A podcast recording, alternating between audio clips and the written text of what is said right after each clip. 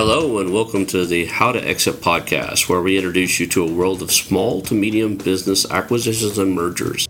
We interview business owners, industry leaders, authors, mentors, and other influencers with the sole intent to share with you what it looks like to buy or sell a business. Let's get rolling.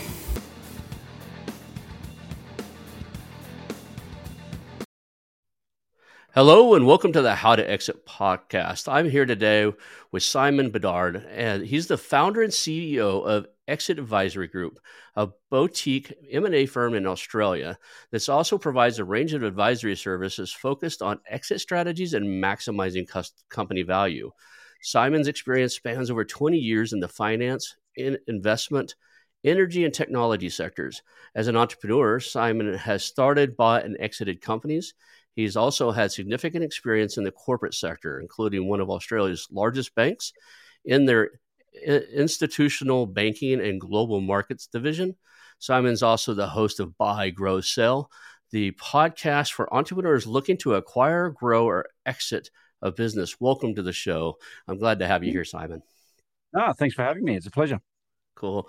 Well, you know, I always start off, if you've heard my show, all my listeners know, I want to know your background story, kind of who is Simon, what got you into this industry, you know, why are you here today? Like, you know, tell us, tell us a little bit about uh, kind of how you got here. Yeah, cool. So, um, well, I'll try to give you the abridged version here. So, um, look, I, I started my career, my business life, I guess, um, certainly in the corporate space, but in the investment world. Um, you know, as you mentioned there, worked at uh, in an institutional banking, very large, high net worth clients, helping them invest. Um, I, th- I think the principle of what I was doing though, you know, is is really focused on this, you know, if you want to put a dollar into something and you want to get two dollars out later, like something's actually got to happen in the middle there for this to eventuate, right? So I think I always was focused on this idea of building value.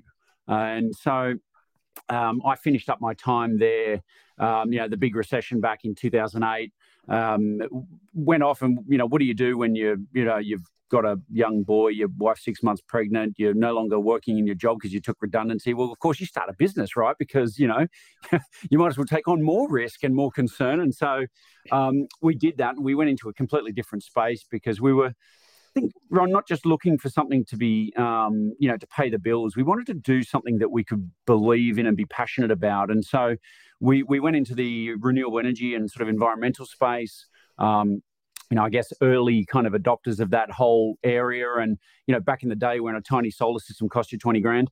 Um, so we we started a business. We ended up buying into another business to help us grow and expand quickly. Um, and we sort of built that up a bit and sold out, sold off a couple of years later. Um, I, I did actually end up back in corporate for a little while, um, basically running a division here for a multinational.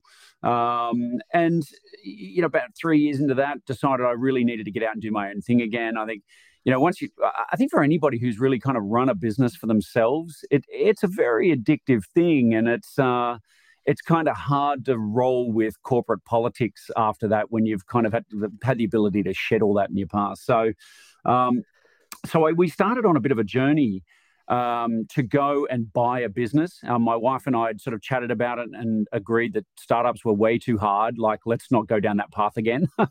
And so I we started on this eighteen-month journey of looking for a business to buy. And so it was uh, it was a new new thing for us, really. I mean, we'd bought into another business. We'd never gone on the hunt to find something new. It was kind of that was previous deal was in our our own space. So. Um, and, and I guess that eighteen-month journey, you know, I, I guess our approach to that was very much around we didn't have a specific industry, you know, we were looking for. We were kind of industry agnostic. It was more about, well, what's the right model and, and how do we get into the right kind of business for us? And uh, and it was that journey, you know, this journey of trying to avoid doing startups where we actually found our next startup. So, um, you know, as life often has it. So... Um, you know, really, I guess the nexus for the business we're in came from that journey because we, look, we engaged with a lot of business brokers and we talked to a lot of advisors out there. And and look, you know, without wanting to be sort of negative here, I mean, I guess we we found there was, we weren't a little bit underwhelmed, shall we say, with a lot of the things that we saw going on in the market. And I guess what really struck me about all of that was that I kept thinking about the business owners, the people who own the businesses that were being sold. And it really, I guess it really worried me. And maybe it's my background in banking and whatever else, where I knew the kind of um, hoops we'd have to jump through to be able to help a client and man- help manage their funds, you know, and it was, you know, there's there's a lot of responsibility around that. And and I guess when I see business owners, in many cases, their business was probably their largest asset. And that asset was not being represented to the standards that I believe they should have been. I just was outraged, to be frank. I just saw there was something really wrong with what was going on in the market. Um, you know, I think business owners deserve better than that. I'm, you know, I don't know, call me call me old school here, but I, I'm one of these people that believes that entrepreneurs are the ones who truly change the world. You know, they're the ones who actually see things in society that aren't working as well as they should, or there's an injustice around it, and they they actually get off their backsides and do something about it. You know, often investing huge amounts of time and money, taking a lot of risk. Um, and sure, you know, a lot of them are very successful and, and earn because of that. You know, and they took that risk and they were successful. But, you know, I just think, you know, for for a lot of the business owners who go through this journey, they deserve to finish well. And and I guess I just saw that a lot of these business owners too were, you know, they've run a marathon. It's, it's it's this equivalent of running a marathon. You can see the finish line, and that's when you're not looking at what you're doing and you trip over and break your leg. It, I mean, what a horrible thing to do after all that time and energy. And so, you know, spending some time looking at all this sort of stuff, it really dawned on me that there's so much information out there about how to start a business and how to grow a business, but there wasn't enough people talking about how to how to finish and how to exit well. And so that really became the nexus for our business exit advisory group. Um, and so I look, I didn't end up finding a business to buy. Um, if I'm truly honest with you, I actually found some great businesses, but um, I think perhaps I got a little bit too cute and maybe thought I was better at negotiating than I was, and we never got a, never got a deal done, right? Because I was probably trying to be too tough on the whole situation. And and look, maybe that's the universe sort of just telling me that I perhaps wasn't meant to go down that path. But um, in the end, I I actually didn't rush off and start Exit Advisory Group.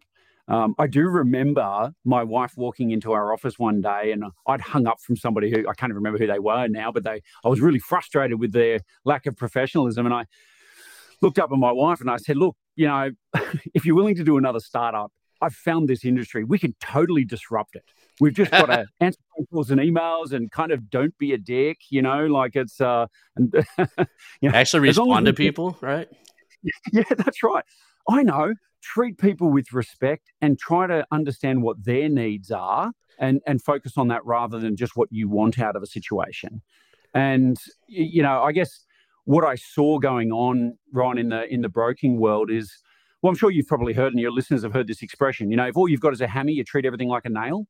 Well, if I only get paid when you take a deal, well, good, bad, or indifferent, this is the deal you've got. You should just accept it. And I just saw a massive injustice in that, and pretty much I was on a mission to change it. So, um, so look, we didn't rush off. Um, I, I, I told my wife that I'm ready to, you know, we could start this business. She looked at me and said, "Don't be an idiot. We're not doing any more startups," um, and walked out. That was uh, that was the end of twenty fourteen. Um, we ended up actually. I quit my job. I finished my M B A. I pulled my kids out of school, rented my house out, and we kind of went traveling around Asia for a year. Um, how I convinced my wife to do that is a whole nother podcast. Um, but but um, we spent a year traveling. I did a bit of consulting, and really the idea for what is now Exit Advisory really fermented. And, you know, look, we got back back to Australia at the end of twenty fifteen, beginning of twenty sixteen. Got started, had agreed to give it a go. Um, I got licensed as a broker. We started running around trying to talk to everybody because, of course, we're a startup. We, you know, you need to start earning money. Um, so, hey, we can almost do everything for anyone. And, of course, you realize, like most businesses, that you can't actually please everybody all the time. And you start to, you know, really need to focus on, well, what is your core service and what is your core offering? Um, and and I guess... in those early years, um, we, yeah, of course, you're licensed, you start selling businesses. That's the first thing we did. But but I guess what we really noticed early on was that we'd have business owners coming to us saying, "Hey, Simon, can you? I'm, I'm ready to sell. Can you help me? And of course, you'd look under the hood of the business and realize very quickly that while they'd made a decision that they were ready to sell, their business wasn't really ready to sell. And in a lot of cases, even they personally weren't ready to sell. You know, they hadn't done the things that they needed to do to get across the finish line properly. And so that was this whole experience over those years came ringing home to me that we've got to find a solution to this problem. We need to get way out in front of this much earlier and be talking to business owners about how to use the runway they've got to be able to, you know, make the jet, make the jump. You know, if you're going to cross that gap, you better get enough speed up, right? So, um, so very quickly, our, our business evolved from doing the transactions to, which we still do those, but the advisory side of our business was really born. And um, I guess if I could sort of give you an analogy, I mean, the most simple terms of what that advisory looks like is that it's kind of like Google Maps, actually. Like if you pull up Google Maps on your phone, I mean, there's two core things you see on Google Maps, right? It tells you where you are today. You punch in where you want to go, and then it usually gives you a couple of different routes on how to get there, right? Well, our advisory practice is exactly like that. I mean, you know, we do, where are you today is, well, it's your business valuation, it's benchmarking, it's all the reasons that sort of triangulate where you are. Then we go through a process of exit planning where we find out where they actually want to go. Now, that's that's kind of where some of the real gold sits, because a lot of business owners actually don't know where they want to go. I mean, they've maybe done a bit of a calculation on the back of the napkin and said, oh, I think I need five million bucks. But there's not enough science behind that. And, you know, there's a lot more to thinking about exiting than just money. Um, and we can we can unpack that a little bit in the show if you like. But, you know, fundamentally, where do they want to be? And, and um, you know, ultimately, the, the, the pathways, you know, strategic planning, guidance, coaching, mentoring, all that sort of stuff is how you get from point A to point B, right? Right. Um, and I, yeah. And I guess just like Google Maps, right? Like the, the options are, you know, hey, you can take the fast route, but you're going to have to invest and pay the tolls, or you can take the more scenic route and, you know, take a bit more time. So, you know, and just uh, like Google Maps, it'll tell you how long it's going to take you to get there. I get people all the time like, well, I'm thinking about selling my business. How long do you think that's going to take? Like, oh, you just started thinking about it today? And he said, yeah. And I was like, usually two to three years. And they yeah. don't get it. They don't get it. Like, there's a lot to do to make your business. Like, if you want a sellable business yeah. and that appeals to buyers, you can't you can't run it the way you've always run it, like as the sole operator, yeah, you yeah. know, the, and that's just a lot of the smaller guys that you're in the business networking and the different things you run into. And they'll say, well, I hear you buy and sell businesses. I'm thinking about selling mine. What would it look like to sell? Like, you know, usually two to three years is what I tell them. Yeah. And uh, you're spot on. I mean, I think there's a lot of businesses out there that are fundamentally just a, really a job. Um, you know, they're too small to be defined almost as a business that can be sold, because once that person leaves, there is no business. So I think there's obviously different scales here. Um, typically in our business, we we tend to deal with clients that are turning over kind of at least a couple of mil, um, up to really about a hundred mil. Um, but if you look at the shape of the market, you know, obviously, uh, the bigger they get, the less of them that there are. And let's be honest, the more attractive they are to the big end of town. So, you know, you turn over one hundred million, often, you're, you know, you've got Deloitte and K P M G or whoever it might be, you know, chasing after you. So um, we certainly don't need to bash heads with those guys. I mean, we we just, we are really comfortable in that space. You know, most of our clients fit in that two to fifty category. Um, but, um, but yeah, and look, you, you know, different different sets of problems for different kinds of businesses. There's a lot of service industries out there pushing close to or at that one million that are still, you know, kind of owner operated. So I bumped yeah. it up just because there's got it. There's a threshold where it just doesn't make sense for them to, to maintain it. And for the industries I'm looking at, I think it's a little higher. So I'm going to try to looking at that. So what's your yeah, experience yeah. in that realm? Where's the threshold where like you, they start to get their act together? Like as a business owner by default starts to get their act o- together at a certain level. What, what do you think that level is? Do, do, do you know, I don't think that, I mean, there are always kind of some rules of thumb around this sort of stuff, I find, but, I, but generally speaking, I, they also, for every rule, there's there's also exceptions to the rules. So it's, I don't know if it's the, the maybe the exception is the norm, but um, I, I've got clients who are in that kind of thirty to forty million turnover space who still don't have a C R M and still don't have basics in place. And I'm like, you guys are kind of successful in spite of yourself, um, you know, so it's, it really is funny, you know, and then you'll see come across little businesses sometimes and they are just so super organized and systemized. And so I, I think, you know, back to the, to the original kind of point here about, you know, if you do want to sell, you've got to kind of start asking yourself, well, what is it that I'm selling and what am I trying to get out of this experience? Um, and, and, you know, if I can, if I can take that even further up, you know, to, to forty thousand feet, I, I actually, I think business owners are often asking themselves the wrong questions. Um, you know, usually they're talking about how do I grow? How do I grow? Well, you know, if I'm going to sell, what am, what can I get for it? The question should actually be, well, what do you want? You know, and what do you need? Um, and I actually don't think that's a business question. I think I think that's a human question. Um, um, sorry, couldn't find the mute button there. So you're good. Um, but um, you know, I think the real question here is. Look, I don't think any of us are actually born to do business. Business is just this construct that's evolved because of the way we live live our lives. So the important question here is, what kind of life do you want?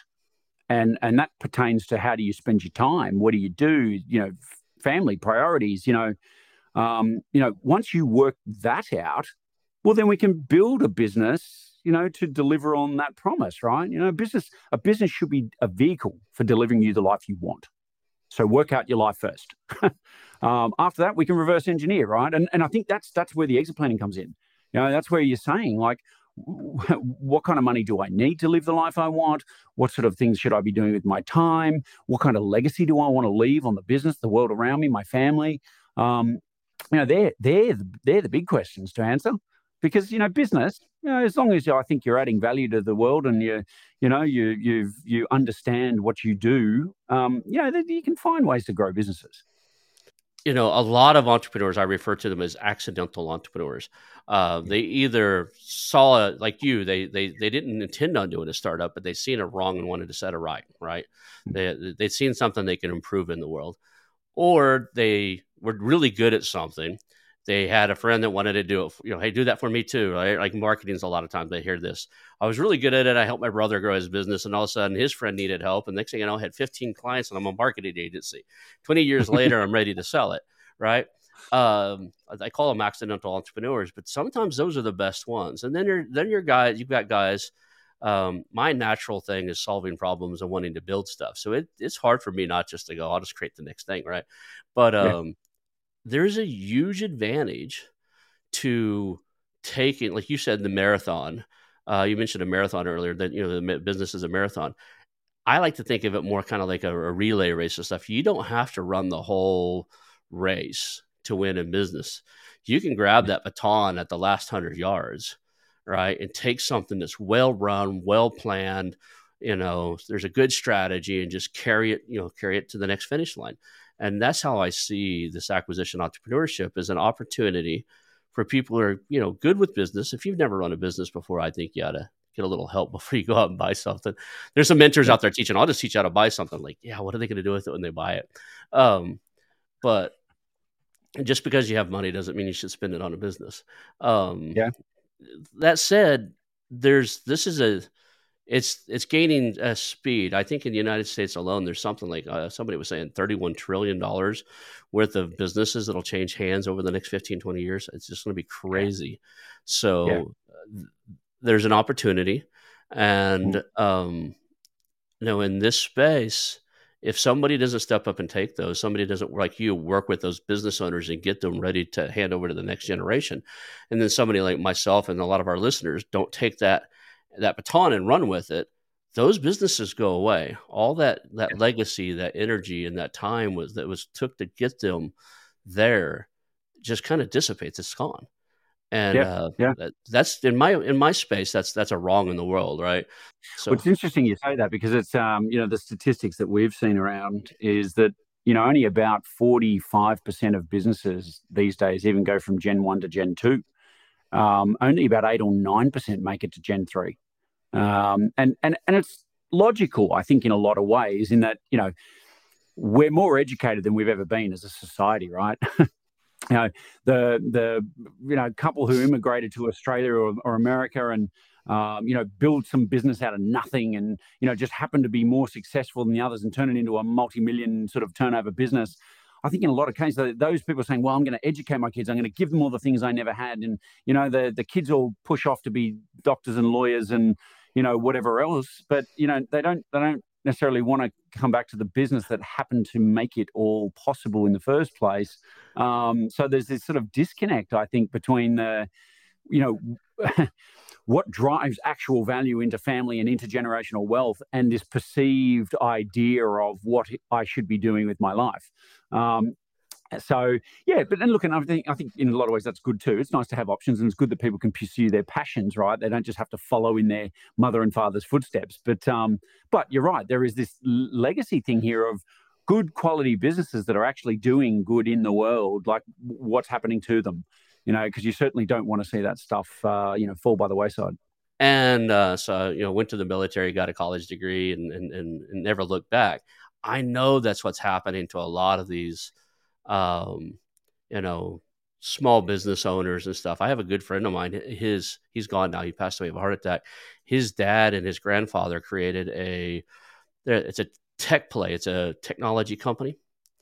And they do, uh, uh, and uh, it's they do analytical reports. They actually report on the industry, second generation, and the son, um, he he he he actually. The funny thing was is he he didn't want anything to do with it, right? So much so that he actually he always like I'm bad at math. I'm horrible at math because in their analysis it was a lot you know a lot of uh, industry and economics and stuff of the chip industry and stuff that's always like you know economics and math.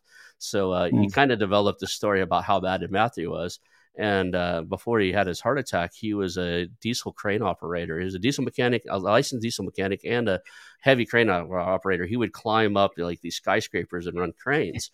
But you know, nothing that you know, dad's dad drives Ferraris and electric Porsches and runs a you know a multi-million dollar uh, empire that he would have handed over to his son, and his son's like just not interested. So yeah, just doesn't float my boat. Yeah. Right.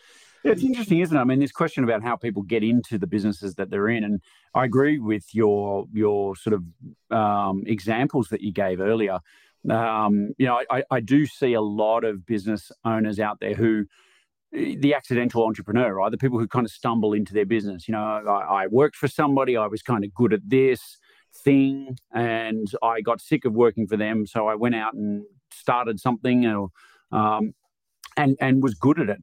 Although what we do find a lot of is that those people are maybe very, very good at that thing they do, but they're not necessarily great at knowing how to build businesses. And, you know, as as I'm sure everybody listening to this show uh, will will know and appreciate is that, you know, there's so much involved in in running a business and doing it successfully.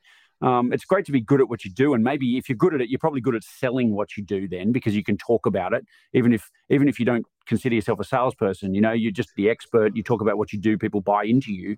Um, but, you know, you you get over the, some of these thresholds that, you know, we were sort of touching on earlier.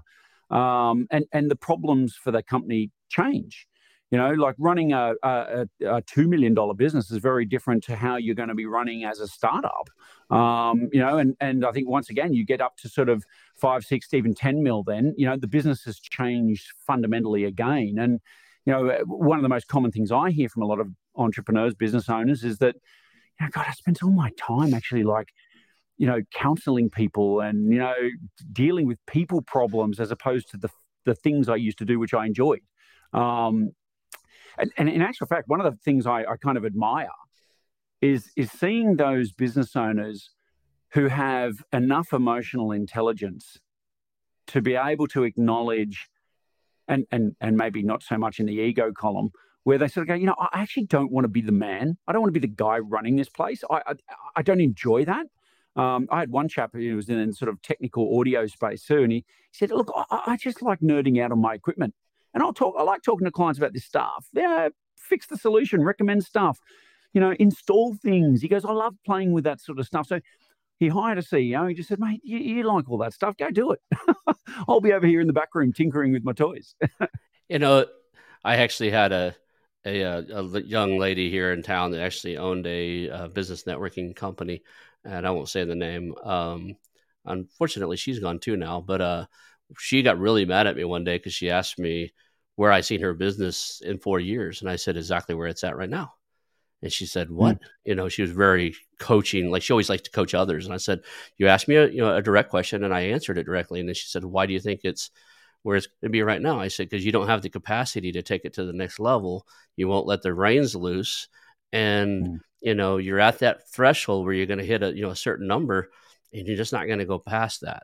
Right. Mm. The, it takes a different individual to create a startup, startup, do the shoestring budget, raise money, do all that stuff, you know, and tough it out. Then it yeah. is to take, you know, and take that company to the first million. And then I don't know if millions the exact number, but there's a number somewhere in there that it actually shifts gears. You end up being a C E O, a coach, an advisor to your staff.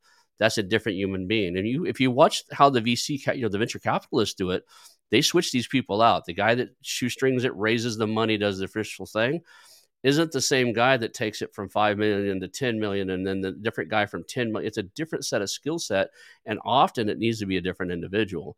And yeah. you know, a lot of these small businesses, even if they've made that five million dollars, it was painful for them because they want to go back to doing what they you know, were good at. And yeah. I like your guy there that says, you know, he hired a C E O and stuff, because that's exactly you know, the right thing to do. You, you, you figure out what your wheelhouse is, you stay inside of your wheelhouse, and you bring other people. You can still own the place, but yeah, yeah a lot yeah. of people don't ever have the foresight to, or the, um, I guess you would say the ego, you know, the, uh, their ego gets in their way to, to, to be told what to do by somebody else in the company that they own. Right. Yeah. And, and you know, look, yeah, I think it's a brave C E O who starts trying to boss the, the guy who owns the business around too much. But I, I actually just think that when I say ego, I, I, I, it might be a little bit harsh, but it's it's more that people kind of struggle to let go. They struggle to not be seen as the guy who has, you know, I'm the owner and everyone looks to me. Well, I need to kind of keep being this guy who's making the decisions and doing everything. And, um, you know, they don't. Or, or they simply perceive that nobody else can do the job better than them, and you know, boy, is that uh, boy, is that kidding yourself, right? Like, there's always somebody better. Always, always, always. There's only one number one, and I'm pretty sure you're not it. So. Yeah, yeah. I, I've always said to my kids, you know, like it's and it's the same lessons. It's, it's funny how these sort of things translate, but my, there's always somebody who's going to be bigger, stronger, and faster. So if you if you're going to try and play on those those merits. Like we say in business, there's always going to be somebody who's cheaper than you. So if you want to just play on price, you, you're going to get hurt. Um, so, you know, you got to think about how to be different. You got to think about how to find that niche, how to play your hand to the best of your ability. Um, and I think, look, to that end, I mean, you know, don't assume that you have all the answers. Don't assume that you should have all the answers. You know, that's that's why the entire coaching world exists. That's why we work in teams, right? It's um, you're going to be good at some stuff and you're going to suck at some things. So work that out and, you know, stick to your knitting. Awesome. So let's jump right into like a, we've talked about a little bit about like what it takes to be an entrepreneur, what it takes to like start that business, the kind of that cycle, the men- mentality of like starting versus buying. You've bought mm-hmm. it. You're, you're, it's growing and you've made the decision. You're starting to th- lean towards making a decision that you would like an exit for one reason or another. Want to retire, want the windfall. You, you, you're looking, you're looking to do something else, right? Yep. What, what, what would be the, some of the questions you ask the seller when like they call you and say, hey, I'm thinking about selling my business. You know, where yeah. do you start at, you know, uh, you know, you, you're the Google map, right? That you are here. Yep. How do you determine yep. where they're at? Yeah, look, I think a lot of it starts with a question of, you know, well, why are you thinking of selling, of course, and, you know, but really, what do you want to be doing next? You know, if you, I, I, look, sometimes it's people are just burnt out. They're just tired. They haven't thought about what they want to do next. Um, that that's a bit of a red flag for me. Um, you know, I, I used the example of my father-in-law here, who who I love dearly. He's a beautiful man, one of the most generous and caring people I know, and he, he's a doctor. Um, it's he's always been a doctor. He comes from India. He worked his way out of the village. They had nothing. He fought his way into university, got qualified, came to Australia, and has built an extraordinarily beautiful and successful life. Um, but the guy doesn't know how to do anything else other than being a doctor. Um, like it's his hobby, it's his life, it's his other family. Um, and he's he's literally talking about retiring. He's still practicing. He's eighty-two years old, um, and he's and he can't let go, right? So, and, and the big question for him is he doesn't know what he's going to do if he stops, and and that that is a red flag. Like you, if you get, I guess if your your business life and your personal persona, your perception of yourself, um, become too intertwined and intermeshed, what does that? I found that people can sometimes be questioning their sense of self-worth if they no longer are attached to that role in that business, and and that's that's not a good mental health, you know, healthy place to be mentally. Um, but a lot of people. A lot of people identify as entrepreneur, like as a lot of entrepreneurs, part of our identity is what yeah. we're up to, right? Yeah. If you yeah. ask somebody, who are you? And, you know, like, you know, I'm a podcaster and acquisition entrepreneur, you know, I, I might, it, it depends on if it was a business setting or a personal setting. I tell you, I'm a father, you know, and, and, and a husband. Yeah. And then like, you know, but a lot of it's, it's natural for us to tie a lot of our identity to, I mean, we spend a lot of hours inside of these business. They become our babies, yeah. kind of thing. Just another one For of sure. my kids. So, you know, there is something like that. I've I've got a business owner here in town right now who has a beautiful soap company I'd like to have my hands on. His wife wants him to sell. His friends want him to sell. He's in his seventies. He uh, just had a stent put in a vein in his neck because he didn't want to have a stroke and he had a blockage, right? Yep. And I asked him, so what, what's stopping you from selling the company and just spending some time at that brand new lake house you built, right? Over on that beautiful lake house you just built with your wife. That's what she wants. He goes, yeah. he just blatantly told me, he said, all my friends that sold their businesses and retired died within a few months. I'm not ready to die. He honestly, yeah, yeah. you know, relates to once he's done with this, he doesn't have a purpose. And yeah. uh, so, you know, got some good ideas on how to do that. Maybe keeping them involved a couple days a week or something like that. And I'm, I'm going to reapproach the topic. But, you know, people yeah. really do tie their identity to a sense of purpose and almost sense of self-worth yes. to what they've created. And so how yeah. do you address that inside of your, like you've got an advisory service, you, you you must have to address that somehow. Yeah, look, absolutely. And it's, and obviously there's different routes for different people, depending on, you know, we're all, we're obviously unique and our situations are unique, even though many of the problems are the same. Um, you know, I think, I think there's a couple of different ways to approach that too. First of all, you know, back to what we were saying earlier about the, the, the amount of time it can take to actually exit and exit properly. Um, you know, if, if I valued your business today and it met your financial goals, okay, well, great. Well, then, you, you know, you are in a position to start engaging a sale process, right? But I always say to my clients, to run the process, you tell me to start now, you've got to give me twelve months.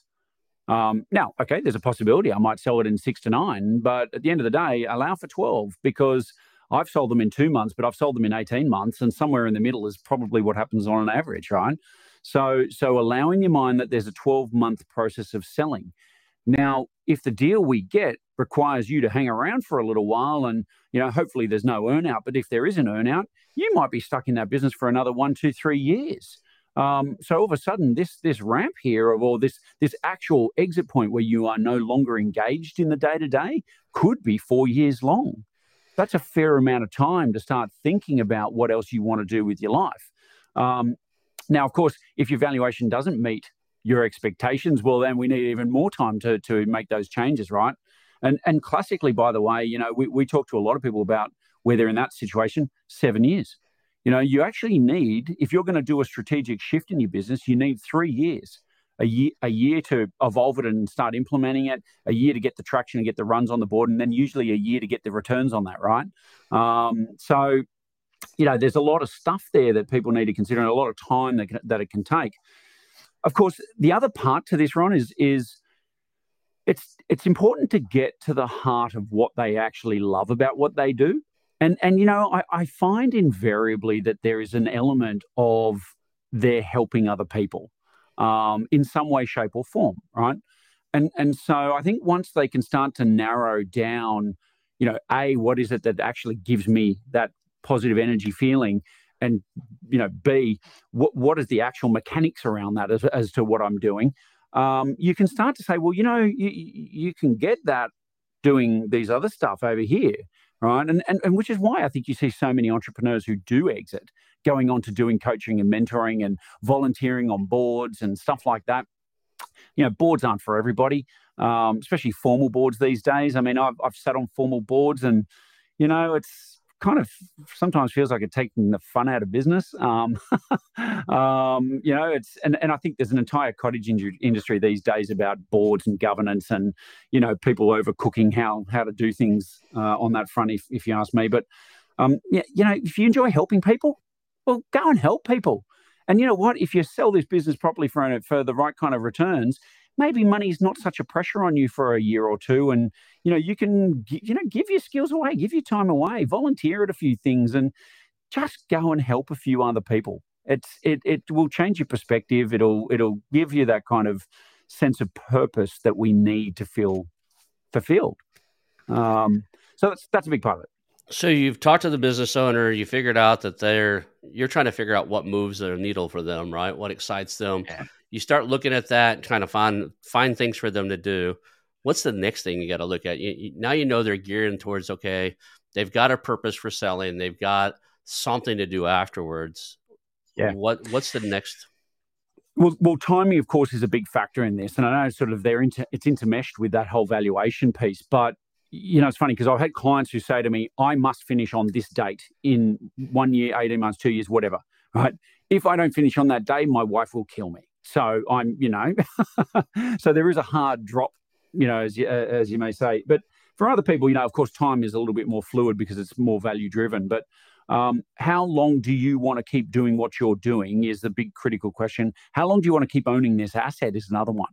Um, you know, one of the, one of the things I, I hear a bit, Ron, is, Um, because yeah, exit means different things to p- different people, right? You could exit by selling, but you could, could exit the day-to-day management of the business and start doing more succession and, and hang on to the asset, um, which can work for some people. But in a lot of cases too, yeah, the amount of times I've heard, oh, my accountant thinks I'm mad for wanting to sell this. This thing's a cash cow and it's so great. And the accountant thinks it's brilliant and blah, blah, blah, blah, blah. Best time to but sell. yeah, yeah. Well, absolutely right. That's what we're and looking for. What, Yeah, and what kind of tips them over a little bit is that when you scratch below the surface and you realize that that business represents seventy percent of their entire net worth, you, you know, any, and here's the old investment advisor in me coming out again, but, you know, a, any basic investment advisor who just got out of university will tell you diversification is pretty damn important. You know, you don't want seventy percent of your wealth tied to one asset. Um, you know, so so you've got to think about, well, if it is tied to that asset, do I really want to step out and just hand that responsibility to somebody else? Do I even feel confident those people can run it as well as me? Well, there goes that ego thing again. Um, you know, so there's there's a lot of fundamental questions there, and I think business owners start to see their business as that, you know, as an asset, not them, um, and and start to have a very different perspective on how some of that stuff should be managed. Um, so. So, yeah, so look, you know, valuation, timing, you know, we touched a little bit on legacy at the beginning of, of the show here. Um, you know, legacy to me, you know, used to mean uh, it's Bedard and Sons, you know, our name's on the door and, you know, I'm worried if I sell this company, what are they going to be doing in my name? You know, um, like that doesn't happen as much these days. It does a little bit, but I, I kind of think modern day legacy is more about, you know, what do people kind of say and think about you when you've left the room? And, uh, and, and, you know, typically if we look around us, you know, who are the people that are important to us? Well, they're usually the people we spend the most time with. So that, that actually might be some of our key suppliers. It could be some key customers. It certainly could be some employees. You've got your friends and other people around you as well. Um, you know, it's thinking about what kind of legacy you're leaving as you start to exit um, can be and has been for some of my clients the most important driver.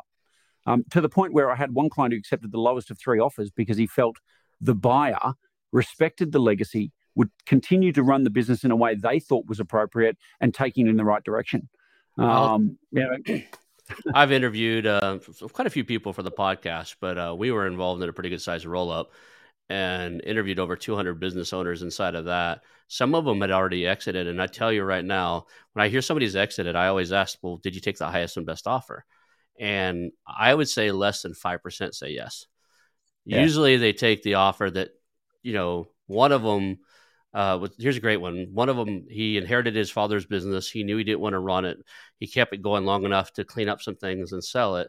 And he, he was more concerned. His father, I think it was like his second or third generation business. His, his grandfather might have created it, but they had employees there that have been there like the second generation. Their, their father worked there. Now the kid works there. And he was yeah. more concerned about that legacy. How are my people going to be get taken care of? Than yeah. he was you know, about that. And he actually selected a, uh, the lowest of three bid- bidders because the guy was willing to put fifty percent of the company or forty-nine percent of the company in employee stock option plan.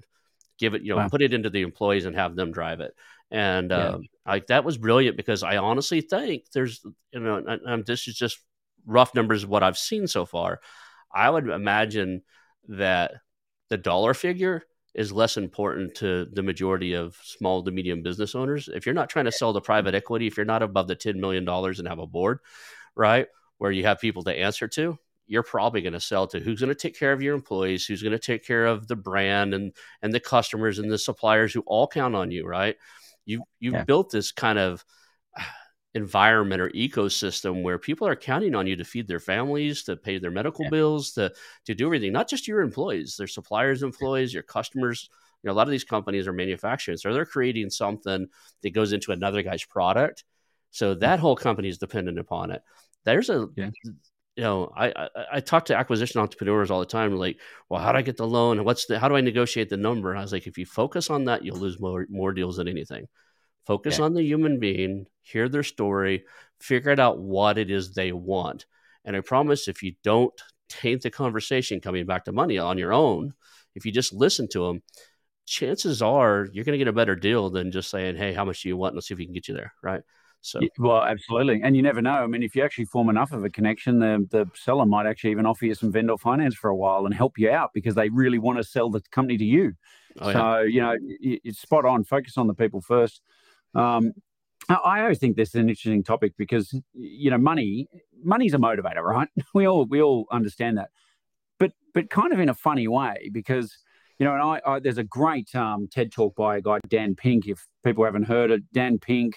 Um, what is it? Uh, the, the, something about strange motivations of human behavior or something like that. It's it's fascinating. Um, you know, it's it basically, you know, money money motivates to a point, but once people actually have enough money that they can take money off the table as a major issue, actually it, it drops down the ranks of priorities massively.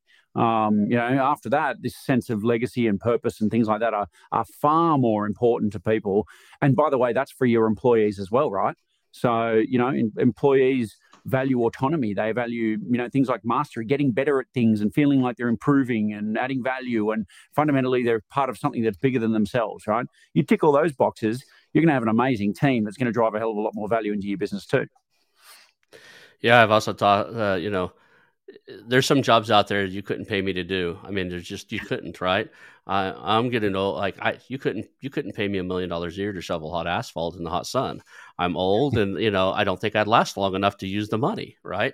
So people, you know, when people say everybody's money motivated, and I, I agree with what you say to a limit, right? There's a mm-hmm. spot where you go, at least anybody who's sane and can look at it and go, you know what? Um, you know, I'm not, you know, I'm fifty years old. I'm not, you know, you couldn't pay me a million dollars to join the front line of the Marine Corps, right? Because uh, those guys get shot at, and I'm old enough. I don't, I, I know what happens when you get shot at, especially a big fat guy like me. I get hit, right? Not interested in that job at all. And I respect and love the people who are, but it's not me.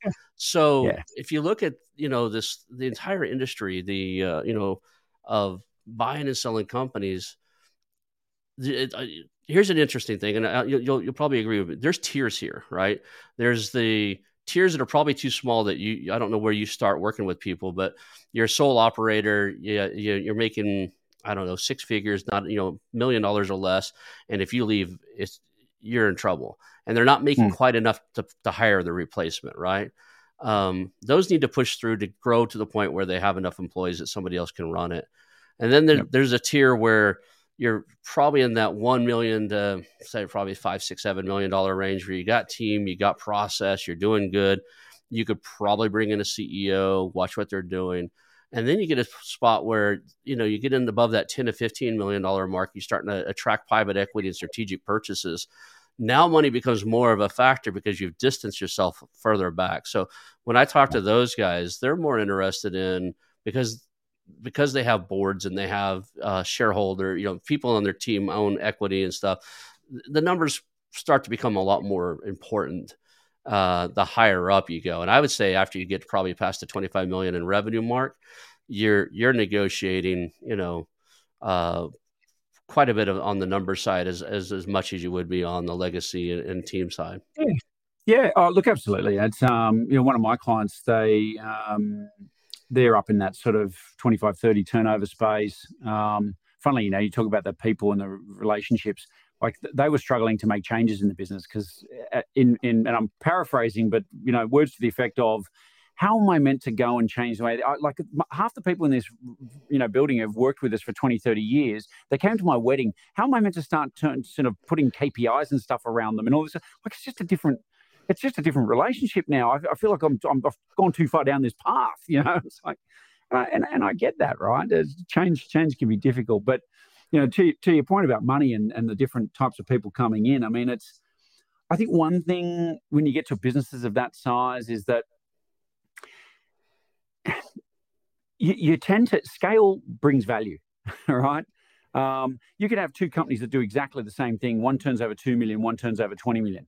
The twenty million company's getting a better, better offer, right? It's and it's Absolutely. not just because, yeah, it's not just because you're multiplying a bigger profit number. Put the profit aside. What's the multiple of that profit? The bigger company gets a better multiple because scale matters. Um, and you've and so you've I think, attracted institutional money at that scale, right? You know. Yeah.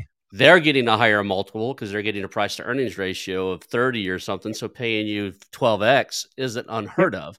Where, you know, if you're in that one to five million dollar revenue, less than a million and a half in EBITDA, you're probably in that, depending on, I guess the industry matters, but between one and a half to three X is kind of overall standard here in the United States, unless you're software as a service. And there's a few outliers. There's some crazy yeah, industries yeah. out there, right? So. Yeah, yeah. Look, don't get me started on SaaS. I'm still trying to understand how anybody makes money buying a business at, you know, twelve times revenue. So anyway. I had somebody ask me the other day for thirty. He wanted thirty times revenue. And he's like, well, I'm growing it. I'm growing at thirty percent year over year. And you're like, and I've got, you know, this and that. And I'm like, I'm not putting my money into anything that I, if I leave it the way it is, it takes me thirty years to get my money back. I'm fifty, right? And that's revenue, not profit. Exactly. Exactly. And I was like, you know, and that's what it was like. It's just insane what some of this stuff is. But um, yeah. we're, we're at, we're at the, at about the fifty minute mark. I want to make sure that people, if you're listening there, we've got his uh, his contact information on the screen. It'll be in the show notes, but on LinkedIn, uh, you can find him. It's actually uh, the LinkedIn uh, uh, address is linkedin.com slash in slash business dash sales dash Sydney. So it's business dash or hyphen sales dash Uh, Sydney, and that's how you find him as the direct link. It'll be in the show notes. Uh, you also he also runs a great show. I listened to a little bit of it myself, a couple of them just to see. Funny is uh, when my team said, "Hey, let's put this guy on here," I was like, "Ah, I don't do brokers and advisors very often because, like you said earlier, not all of them are like that." And I started listening, like, "No, he's passionate about this, and he's in here for a reason." So uh, I, I jumped on board pretty quickly when they told me, "No, you know." They've listened. My team was like, "No, we've listened to some of the stuff. He he's passionate about it. He he he's out there making a difference, and he's not your average broker just wanting a listing fee." So, uh, yeah. But you you actually have the podcast Buy, Grow, Sell, and that's buy grow sell dot com. I'm happy to send listeners over there to listen to your stuff too. Yeah, cool. Um, before we wrap this up, I know you have another meeting you got to get to and stuff. What would be like your top three like points you want to make sure that people know if you're you're looking at selling a business, you're t- thinking about hiring an advisor such as yourself, you know, what are the three, you know, if you could pick three key uh, key takeaways for them to, to, to head, start that path right, what would they be? Yeah, yeah. Look, um, if anyone's listened to Simon Sinek, you know, he talks a lot about your why, right? Um, you know, this this exit, this ideal state you want to be in is your why, right? So think deeply about what's important to you. You know, get that part right because you know, you may not be able to say, I want to exit my business on the twenty-fifth of, you know, November in this year with this amount of money. Like, it's very hard to be that specific. But man, if you don't know whether you should be heading north or south, you've got a problem, right? Like there's some serious directional kind of things to start, start high level, make sure your nose is pointed in the right direction. And then you start, you'll start refining as you go through your journey. So that's, that's a really important thing to start with. And it's got nothing to do with the way you're running your business today. Um, once you understand kind of where you want to end, then we start working backwards, right? Now, if you need to grow and you need to grow significantly, well, there, here's another really fundamentally easy kind of thing to get your head around. There's only two things you can do to grow. You either build or you buy. Now, there's another whole podcast around why buying is, is can make a lot more sense than building. Um, certainly right now in the environment we're in at the moment, the entire world feels like it's shifted towards buying at the moment because, you know, I could spend a lot of money bashing my head against competitors and having to drop my prices and compete and maybe I win business, or I will just spend the money up front and take them out and reduce competitiveness and improve my pricing and improve my positioning. So, you know, well, there's there's the one oh one lesson on why you buy over build. But, you know, get where your end game, understand your end game, then we create a strategy to get there, right? And and look, ultimately, if you do decide to sell, this is this is one thing. If if people listening to this are thinking of selling a business one day, if you all you remember is one thing from my talk, please remember this. Don't run with the first guy who comes and taps you on the shoulder, right? The first person that comes and taps you on the shoulder, typically speaking, they do this a lot. If you're selling your first business, trust me, you are playing for the under thirteen soccer team and you've just run out for a World Cup match. You are not going to be able to compete. And do you know what? Often it comes along as a, oh, I know this guy, you know, I've known this guy from the industry or through these groups. Yeah, we kind of know each other. He's a nice guy or he's a nice girl, you know, whatever it might be.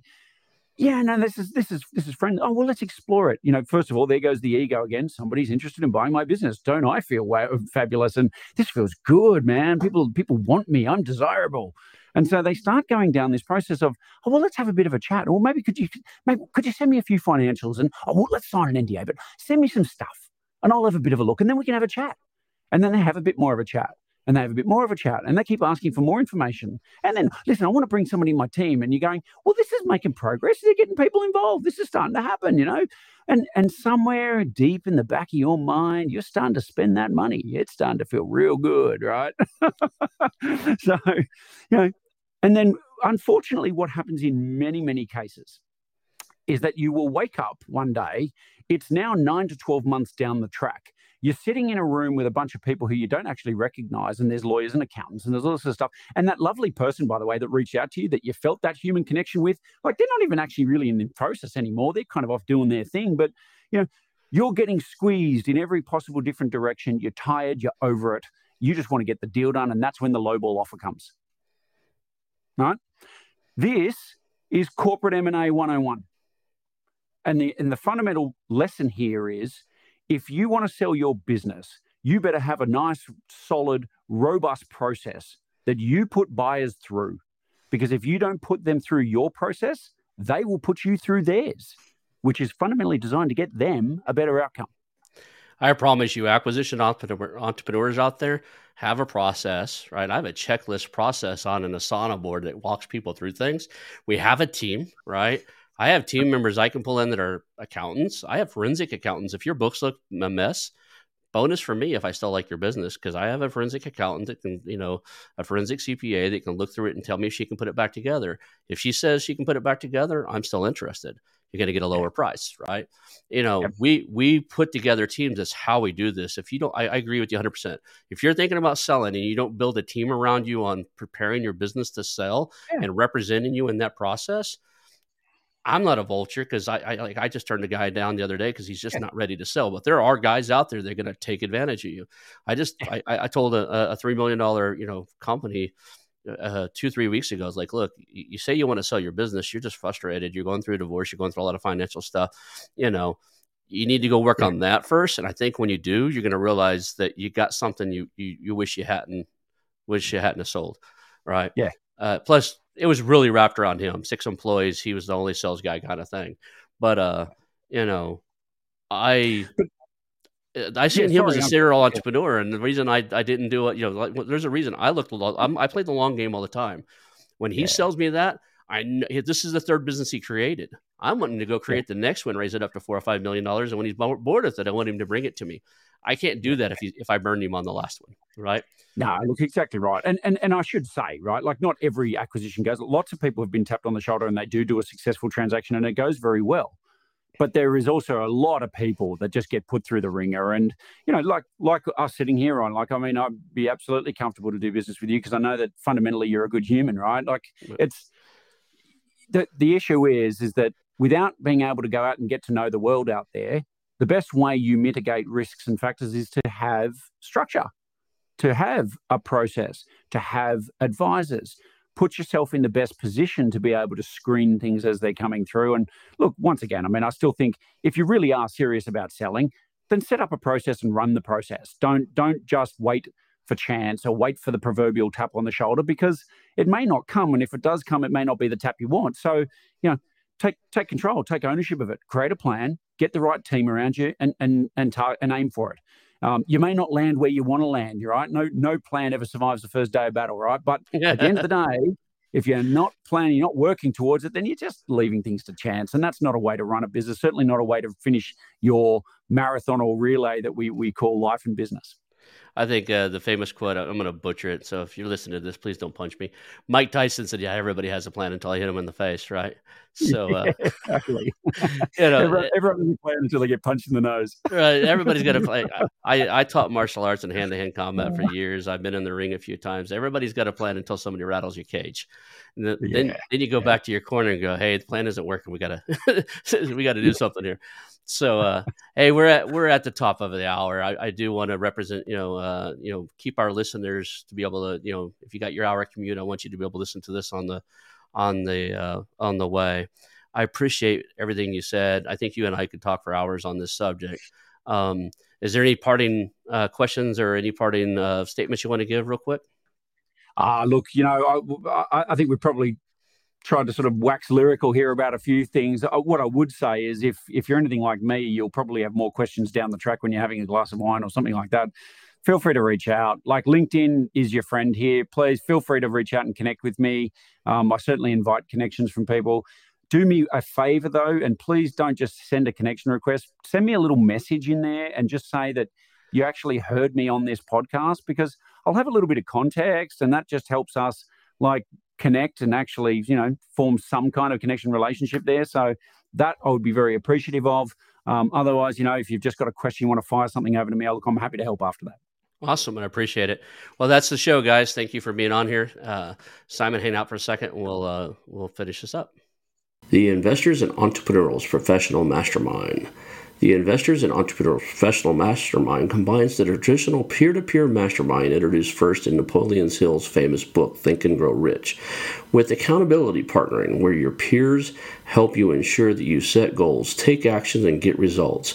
If you want to scale, blow past roadblocks, and achieve success faster than you might think is possible, I suggest you take a visit over to T I E P M dot com. That's T I E P M dot com and check out the Investors and Entrepreneurs Professional Mastermind.